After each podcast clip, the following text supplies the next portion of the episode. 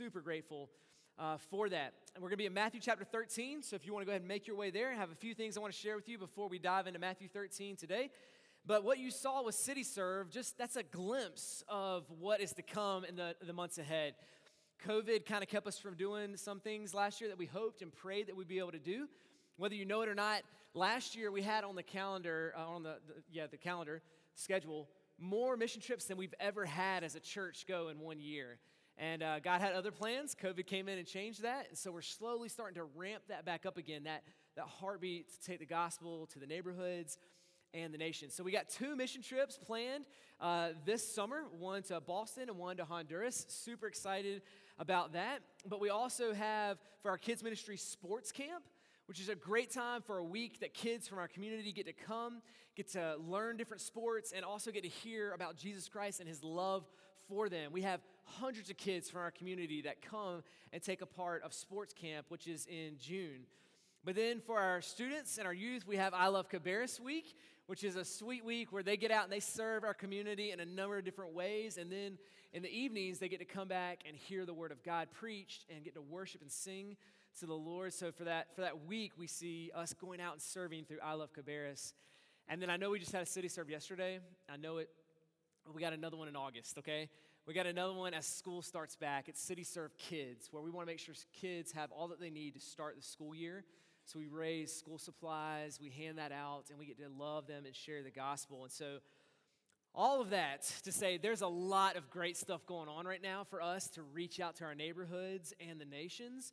And I mention that to you because that's all in the next few months of the summer. But just over the last several years as a church, what we've found is that our, our giving, our generosity takes a, a, huge dip during the summer months. From Memorial Day to Labor Day, our giving decreases, our generosity decreases, and yet our ministry increases. And so, what I want to do this summer is set a challenge before us as a church called Reach. You see the picture on the screen. I want us to reach deep so that the gospel can go far. I want us to reach deep so the gospel can go far. Church family, we need about uh, $18,000 a week in order to do the ministry and the mission that Christ has called us to. And my heartbeat and desire is as we do these ministries through the summer, that we wouldn't be trying to trim back and cut in order to stay within our budget. I would want these things to flourish. And so that our generosity could be consistent through the summer months as, they, as it's been down in the past.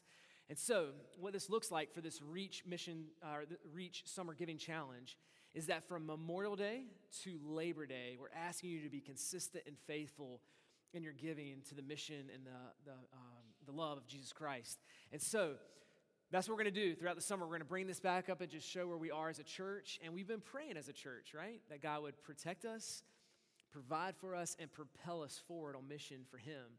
So as He's propelling us forward on mission, let's pray that God would provide because uh, our, our vision only goes as far as our prayer and our generosity will take us. And so You'll hear more about this in the days and weeks to come, but let's just go ahead and start praying that God would provide for us what we need for our summer months as we serve Him in ministry and mission. Let me go ahead and pray, and then we'll dive into Matthew 13. Lord, we have prayed um, week in and week out that you would protect this church for your glory, that you would provide for this church, that your face would shine upon it, so that your gospel could go from neighborhoods to nations. And so, Lord, I pray as you propel, propel us forward on mission for you, that we would live on mission, God, that we would give on mission, that we would find joy and excitement in taking part in what you've called us to take part in. So, Lord, help us to see what you're doing and then just to take part in what you've called us to take part in. God, we're grateful. We're grateful for how you love us, how you lead us, and how you guide us. And so, Lord, today I pray as we open up your word that you would lead us, that you would guide us, that over the next several minutes you would help us to see the truth from your word and that it would impact our lives for all of eternity. So, Lord, I pray now that you would open up our eyes to see the wonderful truths from your word.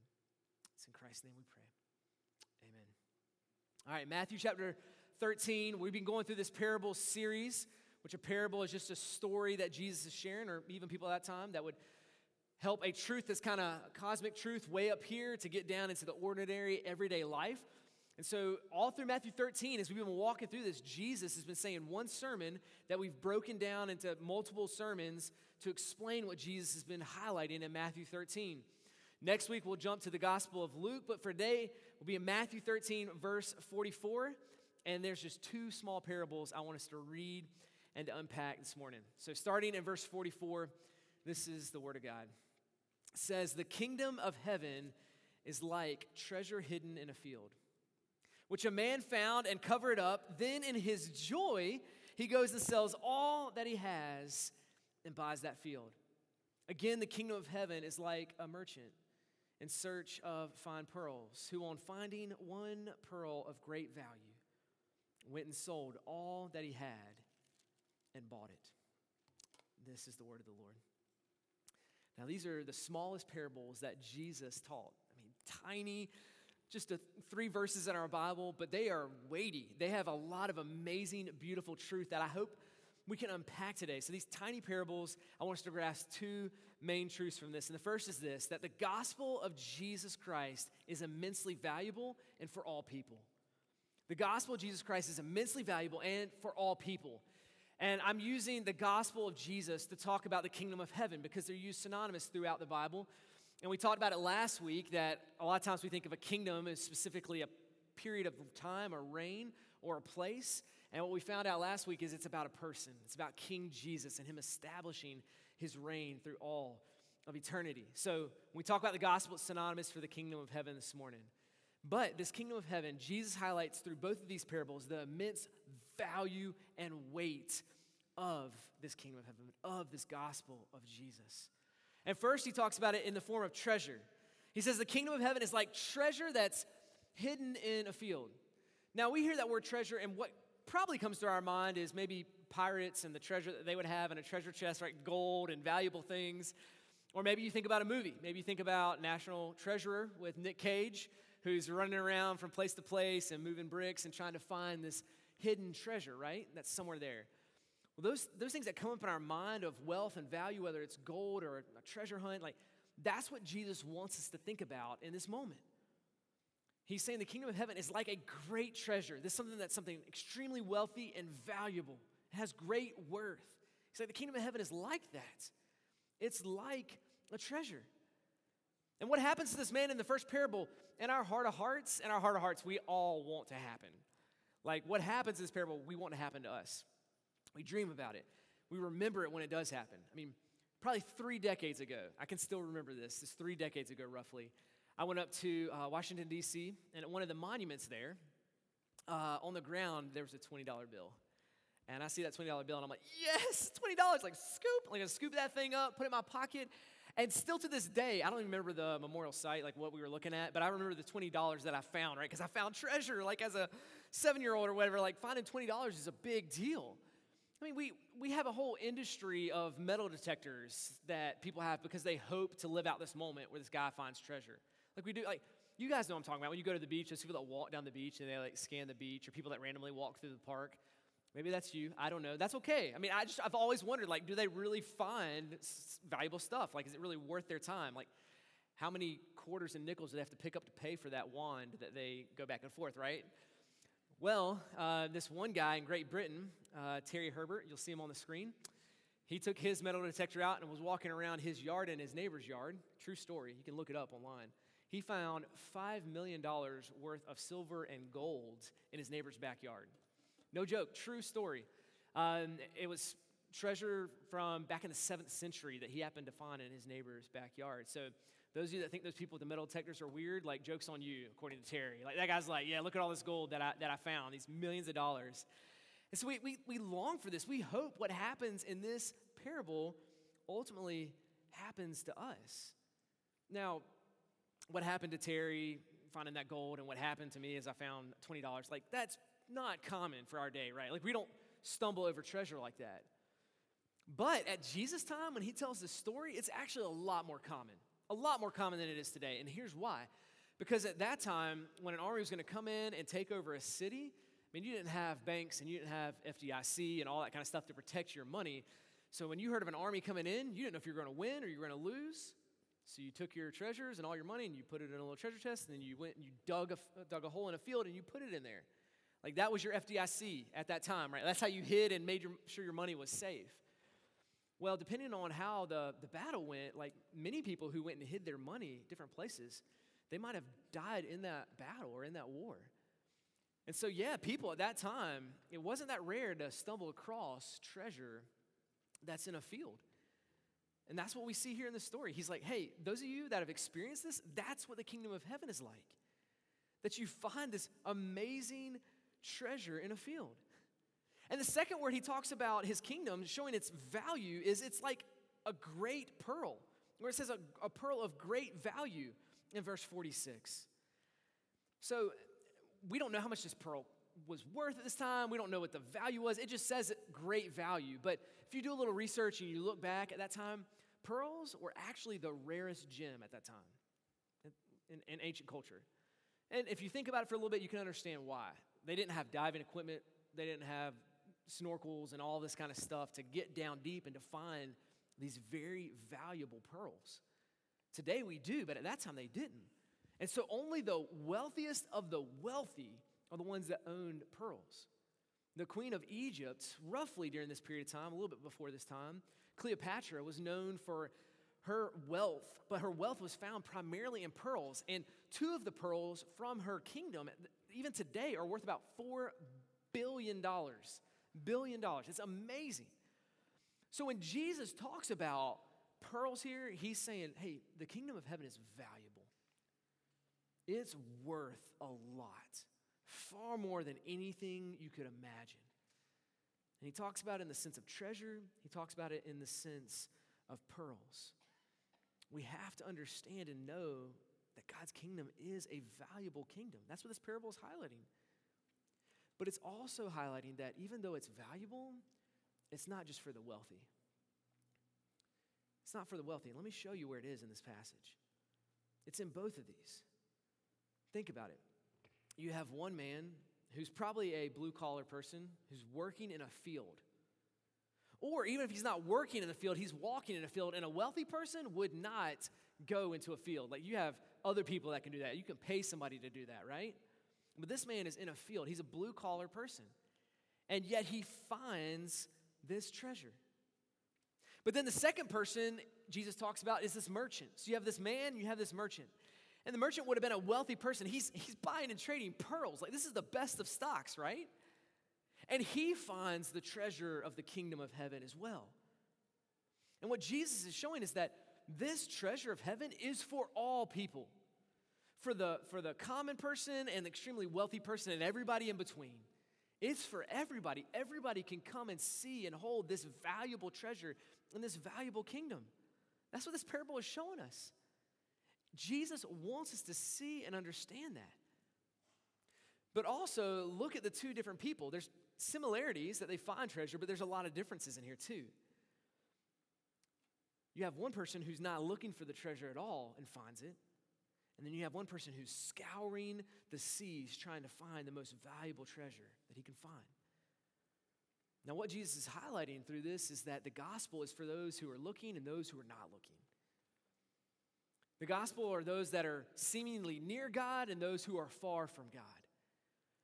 You see, this man who's in the field, he's not looking for treasure. He doesn't have his metal detector out and he's going around. Like he just, maybe he's working there and he's digging and then bam, he hits with his shovel this treasure in this field. He's not looking for it. He's not thinking about treasure in this moment. He's probably thinking about how do I get this job done so I can hurry up and go home. And yet he finds the kingdom of heaven. This is what the kingdom of heaven is like. The kingdom of heaven comes to those who aren't even looking for it. The church that I, that I used to work at, I was the small groups pastor there, and when I was learning my new role, I was trying to meet all the different people who led small groups. And while I went from coffee shop to coffee shop to meet all these different people, this one guy that I met, I sit down with, and I'm just hearing his story. Tell me about your family. Tell me about how you ended up at this church. Just tell me about your kids. Just learning a little bit of, of uh, this guy's life. Uh, we'll call him, we'll give him, call him Chaz because that was his name. We'll call him Chaz, all right?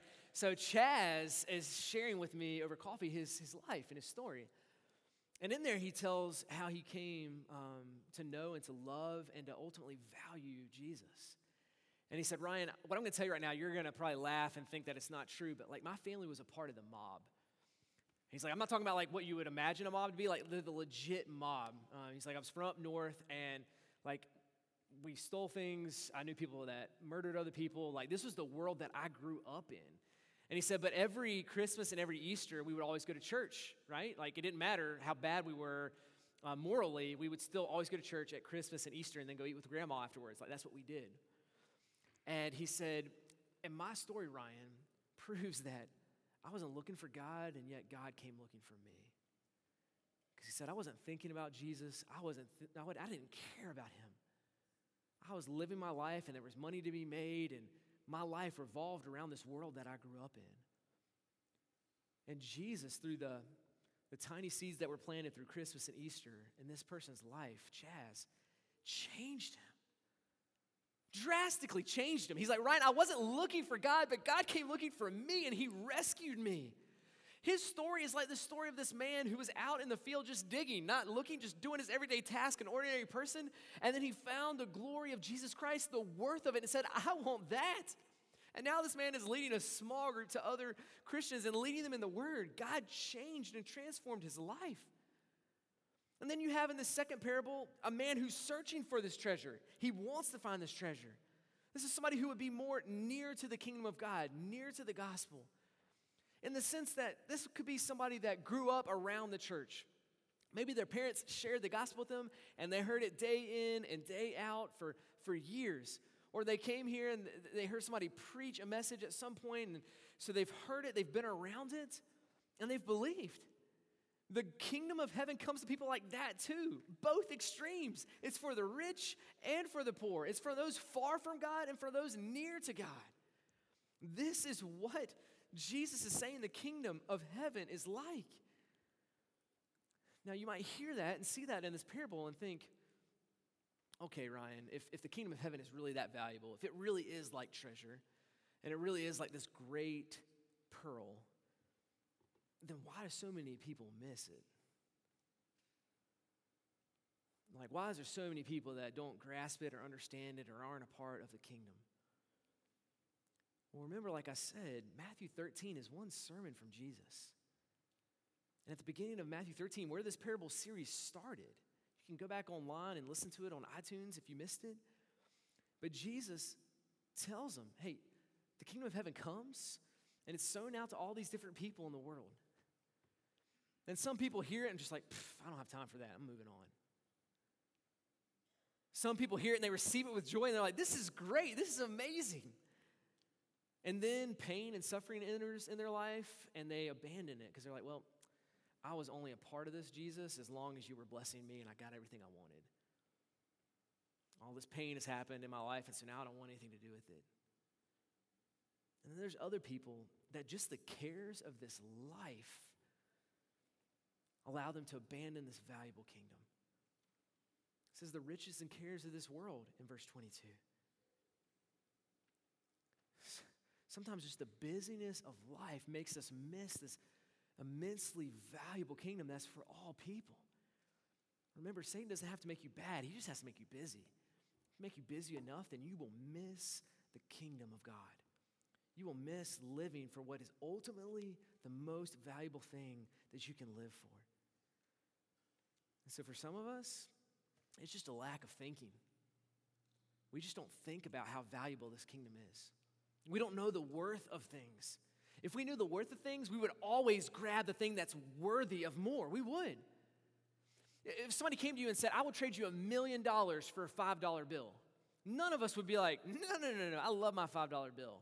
And my $5 bill is crisp. I could see Abraham Lincoln's beard. Like, it's great. Like, I, I love this $5 bill, and I'm going to hold on to this.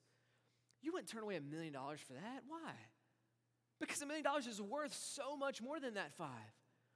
So when we abandon the gospel or ignore the gospel or get too busy, oftentimes it's because we forget what's most valuable in life.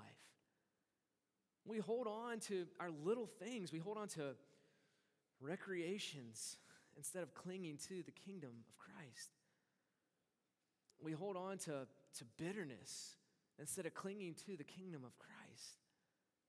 We hold on to fleeting pleasures when there's eternal pleasure offered us. So we don't truly see the value. Or maybe we see the value a little bit, but because it seems so ordinary to us, we, we just kind of look past it. That's another reason why we miss the kingdom. It looks so ordinary. Like some of you have heard people explain the gospel to you, and you're like, wait a second. So you're telling me that all I have to do is just have faith and believe in Jesus? Yes. Wait, wait, wait. All I have to do is trust that He lived the life that I could not live. He died a death that I deserved, and then He rose from the grave, which I could not do. All I have to do is believe that and place my faith in that and, and, and follow Him. That's all I have to do. Yes. Okay, I don't buy it. I don't buy it. I, I need something, I need nine steps to enlightenment. If you can give me nine steps to do to get to enlightenment, like then I'll feel better, right? But God's word is so simple. And there's something so beautiful about that treasure. Because it's simple enough for a five year old to grasp and understand the kingdom of heaven and be saved. And yet in the Bible, it tells us that the angels look into the gospel with awe and wonder. Let that settle in for a minute. Angels, created beings, but have been here for thousands and thousands and thousands a year, continue to look back at the gospel and stand in awe of it. So, for us to say, man, I need something deeper than the gospel, I need something better than the gospel, you're not getting the rich, deep value of the gospel. Angels have been looking at it for thousands of years and they still stand in awe of it, and so should we. Yes, it's simple enough for a five year old to understand, but it's glorious enough for angels to stand in awe forever. And so don't let the ordinary package of a baby in a manger pull you away from believing in the gospel. Don't let the simple truth of like it's Christ and what he did and not what I did that saves me. Yes, don't let that ordinary package keep you from trusting in the immense value of the gospel. I mean, for some of you, it's not even just that the message is ordinary. Maybe you're like, the message is actually pretty good. But the messengers, nah, those are those are ordinary people. Like some of you, even right now, are hearing the gospel, but you can't get over the person's haircut in front of you. Like you're like, man, I saw a dude's shoes when he walked in, and like, dude, that's weird. There's some weird people in here. And you can't get past the weirdness of those that are following Christ, the oddities, the ordinariness of the people. That you're like, man, there's no way that this gospel message can be legit, can be real. That's that's foolish thinking. But our culture loves to look at the surface level of everything. We're superficial. And if you're going to enter in the kingdom of God, you're going to have to look past the surface to see the heart and the riches of it. Think about this man that bought a field. He comes to the kingdom of God, he finds this treasure, and he goes and he buys this land. How many people would have looked at him and said, You're a fool? That's just an ordinary field. Like that's on the edges of the town. Nobody wants that ordinary, dusty, dirty field. And he's like, No, I do. Because I see what's underneath the surface. I see something much richer than what anybody else has ever seen. You're only looking at the surface. Just wait. Just wait. I'm going to show you something immensely valuable that you don't even know is there yet. So, if you're going to come into the kingdom of heaven, you're going to have to let go of some of these things. You just are. You're going to have to release those and say, God, I see you as more valuable. I see the, the rich beauty in the ordinary. This is how God's kingdom works. This is what He does. We have to grasp these things and see these things. And the second truth I want us to see in, in these parables, in these two short parables, is the gospel of Jesus is deserving of total investment. Not partial, not half hearted, a total investment. And here's why the value you place on something is shown by what you're willing to give up for it. Listen to that again. The value that you place on something is shown by what you are willing to give up for it. As you look at this passage, you see these people who see something that's of immense value and they're willing to give up everything for it. Everything. So if you look at them and you're like, how much do you value that field? How much do you value that pearl? With everything. And he's like, this is what the kingdom of heaven is like when you see something, you're like, I'm willing to give up everything for that. Now, the question I'm asking, and maybe you're asking, is how in the world do people get to this point? Like, how in the world did these people get to the point where they're willing to give up everything in order to have this? Well, It's because there was already an emotional exchange long before there was a material exchange. They fell in love with that thing long before they gave up everything for it. I mean, the man finds this field and then he goes and he sells everything in order to buy it. This other person finds pearls and he's willing to, to give up everything in order to buy it. They already saw it, they saw the worth of it, and they're like, Yes, I want that, and I'll give up everything for that. And think about it this wasn't a quick exchange for them. If you lived out these parables, right?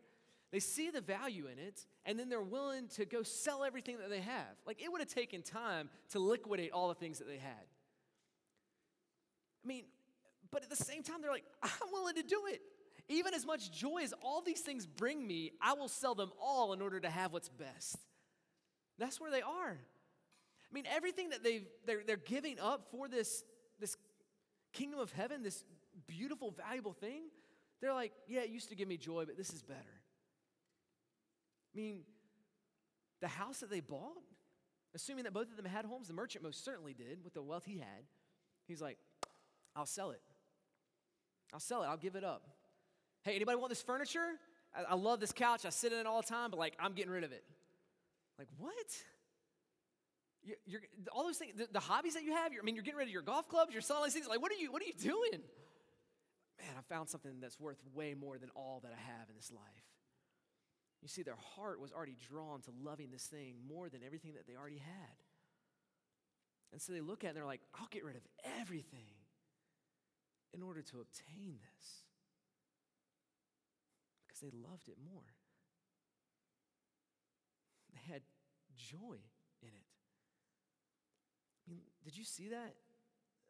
They have joy in giving up these things. Look at verse 44, the very last sentence. Then in his joy, he goes and sells all that he has. These people aren't begrudgingly selling their, their stuff or giving it away, they're doing it with joy. This is so important for us to grasp. So important. Because the man has joy selling everything that, that he has because he knows what he's gaining in return. This this person who's been searching for pearls and probably has a lot of his own pearls is saying, I'll, I'll, I'll trade the many for the one because he knows this one's so much better than all the other ones. He's willing to give it all away.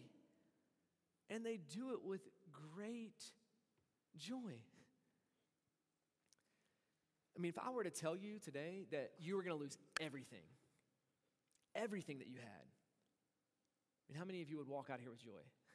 Like, yes, I'm going to lose my house and lose my car and I'm going to lose all this stuff. Who does that? Somebody who knows that they're gaining something worth far more than what they already have. And that's what both the merchant and the man realize. Man, I will give up everything with joy because I'm gaining something better.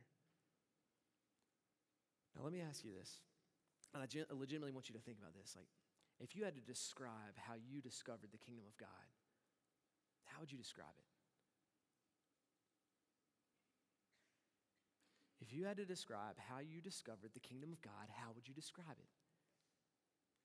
Jesus is describing it as a man finding great treasure, selling all he has.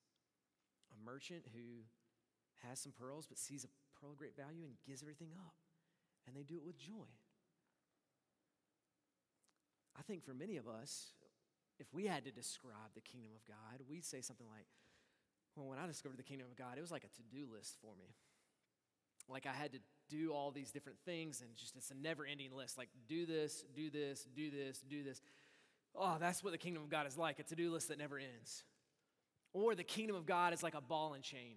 Like, I have to strap it on so I don't go to hell, but like, man, I drag it around my whole life, and like, dude, it's just, it just drags me down. I mean, if that's how you describe coming to find the kingdom of God, then you've missed what Jesus is saying. You've missed what the kingdom of heaven is truly like. I mean, some of you right now think that God is mad at you because you want to be happy. I mean, even some of our youth right now, you're thinking, God, or maybe my parents are saying, I just need to give up my happiness and things that make me happy so that I can have heaven. And gosh, I guess I'll be miserable in this life so that I can have heaven eternally, so I don't go to hell. So Yes, I guess I'll strap on the ball and chain and live my life in order to, to not go to hell, but I'll never be happy. That's not what Jesus is saying in this passage. These people have joy. They have joy finding the kingdom of heaven. I mean, imagine this. Imagine we could rewind time. I'm standing there at the altar, uh, marrying my wife, Lori. And, uh, and so we're looking at each other and we're exchanging vows, and the pastor's there, congregation's out there. And my wife has written her own vows. She's going to make her vows to me in front of this pastor and God and everybody else. And she says, I vow to forsake happiness and all romance and physical pleasure in order to take Ryan as my husband. Like, imagine if that happened. I would be like, whoa, time out, time out, time out, time out, time out. No, no, no, no, no. I'm not looking for you to forsake those things for me. I'm looking for you to find those things in me. And it's the same for God. God commands us to find joy. He does. Psalm 37 says, Delight yourself in the Lord. Psalm 4 says that, that He has more joy than people have in all their wealth and riches and material things. Everything the world has to offer, He has more joy in the Lord. So God isn't saying, Give up your happiness so you can come to me and be miserable. This parable is saying, No, no, no, no. Come to me and find ultimate joy. You see, God isn't upset with us because we want to be happy. He's upset with us because we're trying to find happiness in things that won't satisfy us. That's why God's upset. We're hoping all these things in the world are going to satisfy us. And God's like, You're trying to find it apart from me. You see, we want the joy of the kingdom of Christ, but we don't want the king. And so we're like, No, no, no, we're going to do it on our own. We're going to try to find it on our own. And God's saying, No, you want great joy. It's, it's found in the kingdom of God. God isn't telling us to give up happiness, He's telling us to find happiness in Him. This is what Christ is calling you and I to do. Let me close with this story. Several weeks ago, I was um, trolling through Instagram and I came across um, one of the pastors I follow, Mark Dever. And, and this was recent, not too long ago, but he had gone to Cairo, Egypt. And it was fascinating over there. The pictures he posted were of all the pyramids, things that you think about when you go to Egypt. Um, and he said, I saw a lot of amazing tombs while I was in Egypt, but the last one I saw was the most impressive. And this was the last picture that he put on his Instagram account. So you have all these tombs and sphinx and things like that, and then it ends with this tomb. And that's all it was, like no explanation. And I'm like, that's a lot of that's a lot of words. Like, what what is that? And it's a tombstone for a man named William Borden. Now, I didn't know who he was. You might know who he was. I, I, I didn't. But he lived in the early 1900s, and his family started the Borden Milk Company. Still around today. I mean, it's a very wealthy company. And while William was uh, at school at Yale, he came to hear the gospel and to see its immense worth. And so he saw the worth of the gospel and he got his Bible. And in the front of his Bible, what William wrote was man, there, there's no rivals. There's no rivals. He wrote it in the front of his Bible because he said, I see what this passage is saying, the immense worth of Christ, and there can be no rivals compared to him. None. So he wrote no rivals. But he didn't just see the value of the gospel, he saw it was for all people. So he's like, there's people around the world that do not know Jesus, and I want to take the gospel to them. And so he decided at the age of 25, I'm going to go to Cairo, Egypt, and I'm going to share the gospel with Muslims because they haven't heard about Jesus, and I want them to hear about Jesus. And his family basically called him a fool. They're like, You're a fool. Like, you have, you're the heir apparent to this multi million dollar company, and you're going to leave it all behind and go over to where nobody knows you? And he said, Yeah, I am. And he wrote in the front of his Bible that there's no refusals. There's no refusals. That if Jesus truly is the Lord of my life, then what he calls me to do, I'm going to do, even if that costs me millions of dollars in my family's company. There'll be no refusal. So he goes and he carries the gospel to Muslims in Egypt. And he wasn't there very long, just a few months of zealously serving and sharing the gospel and telling people this good news of this valuable kingdom that's for all people. And he contracted spinal meningitis. And while he was on his deathbed, somebody came to him and said, Man, you're only here for a few months. Like, you should have stayed home. You're 25 years old. Do you have any regrets on how you live your life? He said, No, I have. I got no regrets. So, in the front of his Bible, he wrote the third thing no regrets. No rivals, no refusals, no regrets. And that's the tombstone that you just saw. A man who died there, serving the Lord, giving it all because he saw its immense worth and value. And you need to hear that's how we become Christians.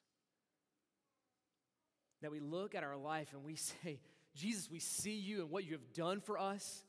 There will be no rivals. You are Lord of my life. And so anything you ask me to do, I will do. There will be no refusals. I will release everything to you. Anything you ask, I will give. And I promise you, if you do that, you will have no regrets for all of eternity. William Borden saw that. We need to see that. No rivals, no refusals, no regrets. Bow your heads with me.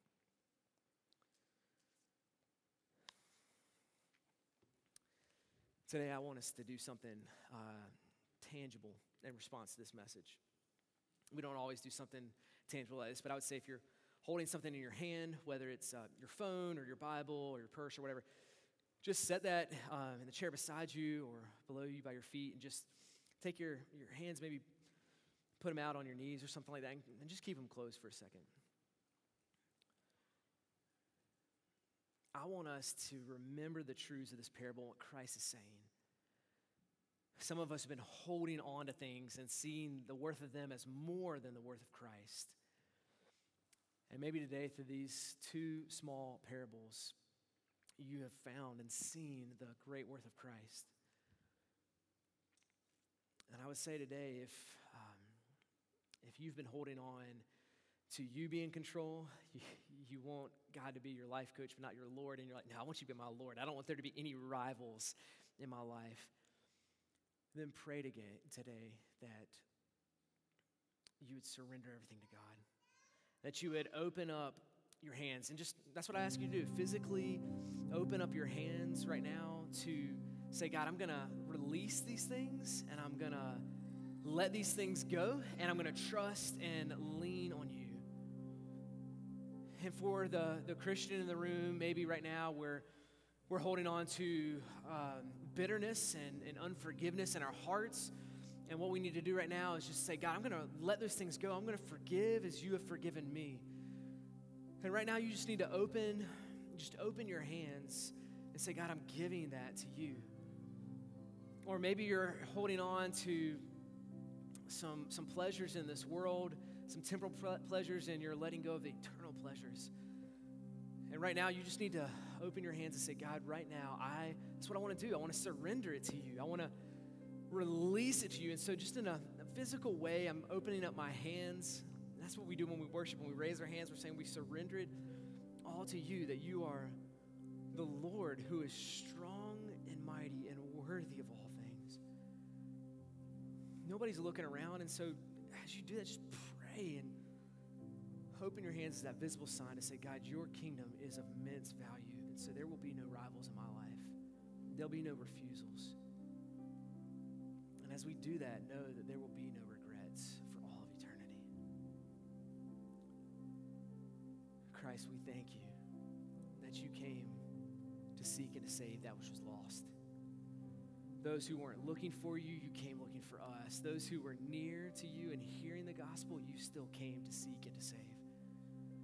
God, for the, the rich and the poor, you, you came for them all to offer them this valuable gospel that they would believe. And so, God, we, we praise you for the salvation that you give us, or we look to you and open our hands today and say, We surrender all to you because you are great and you are worthy, and we choose to worship and praise you today. God, thank you for being worthy. And it is you that we praise and pray. Church family, let's stand now. We're going to sing two songs one about the great worth of our God, and two about us choosing to worship Him. So let's respond and worship.